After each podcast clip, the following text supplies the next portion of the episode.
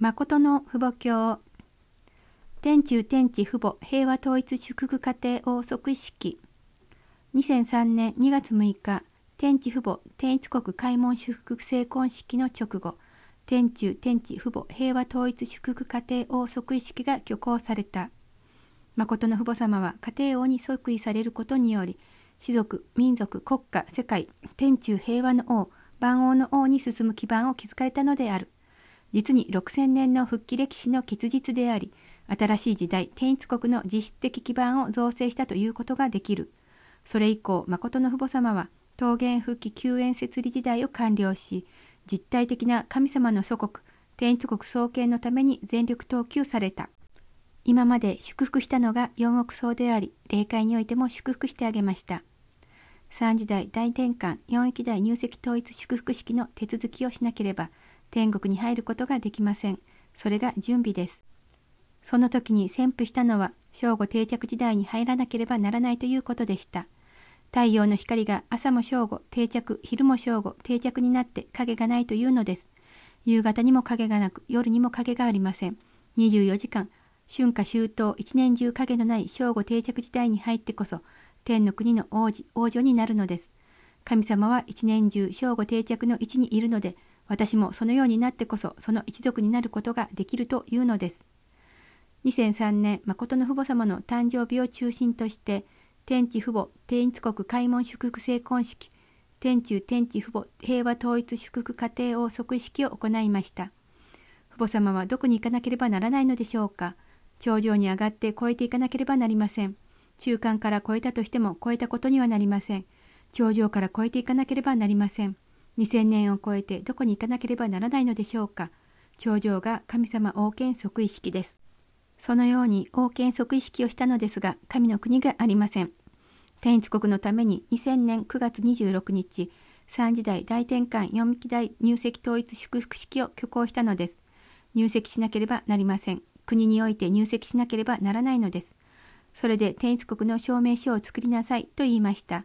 それを父母様のように考え、神様のように尊く思えば、どこに行っても万事が通ずるのです。それはダイヤモンドのように、夜光石のように光るというのです。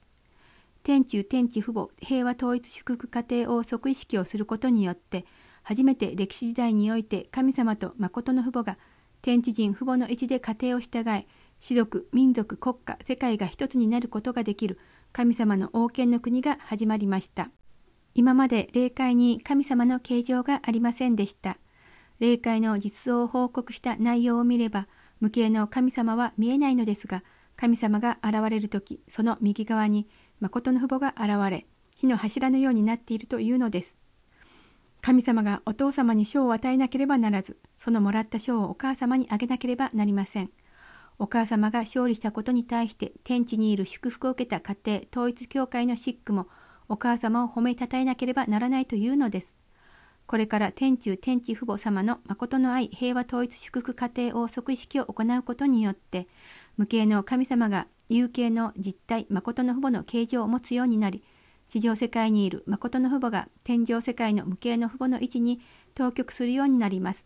本来はアダム家庭が完成してそのようになるべきでした。全世界の祝福家庭全体が父母様の当局とともにその国の王子王女の位置に立つことによって霊界と肉界に神様が定着されざるを得ないのです。神様王権即位式をして天一国を作り天地父母天一国開門祝福成婚式を行い引き続き天中天地父母平和統一祝福家庭を即位式を挙行しました。神様が言う通りに救世主、メシア、再臨主、誠の父母だとすれば、そのような内容が合わなければならないというのです。アダムとエバは神様を中心として家庭の王になることができませんでした。神様家庭の王になったという宣布ができませんでした。それをしなければならないのです。天地父母天一国開門祝福成婚式を行い、その次に天中天地父母平和統一祝福家庭王即位式を挙行しました。天一国を開門したので家庭が初めて出発するのです。12の真珠門をすべて開いたので、堕落のない開門を中心として、再臨主が初めて家庭王として出発するのです。それが2003年2月6日でした。家庭王になったので、士族王にならなければなりません。サタンが3段階の蘇生調整完成権の愛を中心として頂上を占領したので、それを抜け出すためには必ず主人であるアダムが来て開門しなければなりません。開門は一人ではできません。国の門を建てるためには、祝福家庭が世界の中で反対を受け、十二の峠を乗り越えていけるようにならなければなりません。そうして開門をして、その次に家庭を即意識をすることによって、初めて家庭王が現れるようになりました。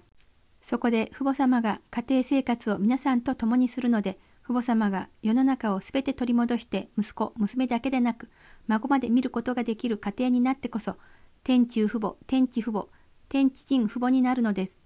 天一国を開門したので、その国に入籍するためには、登録をしなければなりません。霊界も奮仁君がそれを許可してほしいというので、すぐに父母様が入籍できるように許可しました。皆さんはそのように入籍したすべての人々に堕落性が残るようにしてはいけません。霊界は騙すことができません。天国生活をするにあたってそのような痕跡を見せてはいけないというのです。それはすべて切ってしまわなければなりません。自分のすべての所有権を撤回しなければならないのです。それゆえ、聖火式を通して皆さんの服を糸に積んで燃やし、時を超えていかなければなりません。世の中よ、さらばだ、未練を持つ者は何もない、と言わなければなりません。ロトの妻は未練ゆえに後ろを振り返り、潮の柱になって歴史の藩の象徴になりました。自分の兄弟たちも姉妹たちもすべて忘れてしまい、新たに出発して、多体自覚、他のために生きようとする自覚の一年で全体を超えた位置に立たなければその場に入れないというのです。ですから父母様は深刻でした。第四次イスラエル国を創建することによって天一国が現れるのです。天一国が現れることにより父母様が成婚式をすることができました。国が生まれたというのです。アダム時代からイエス様時代、再臨種までは霊肉一体圏を中心とした天一国ではありません。ですから、霊肉一体圏の天一国を作るために、不可避的に第四次イスラエル国を発表せざるを得なかったのです。その時が2002年10月20日です。そうして聖火式を終わらせたのです。霊界と肉界すべての一体式をして皆燃やしてしまい、初めて定着できるのです。そのような時代を迎えたので、聖火式が終わった翌日に、第四次イスラエル国を発表し、その基盤の上に父母様が成婚式を行うことができました。